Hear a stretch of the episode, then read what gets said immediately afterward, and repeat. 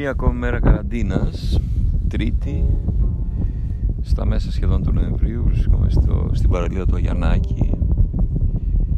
Πήρα τον καφέ από το σπίτι, την καρέκλα την καλοκαιρινή και εδώ μπροστά στην παραλία, βλέποντας το γαλάζιο της σε μια ήρεμη παραλία, ήρεμη θάλασσα.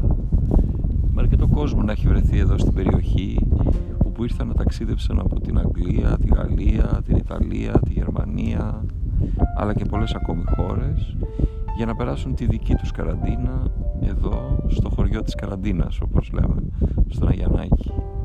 Θα τα πούμε σύντομα. Καλημέρα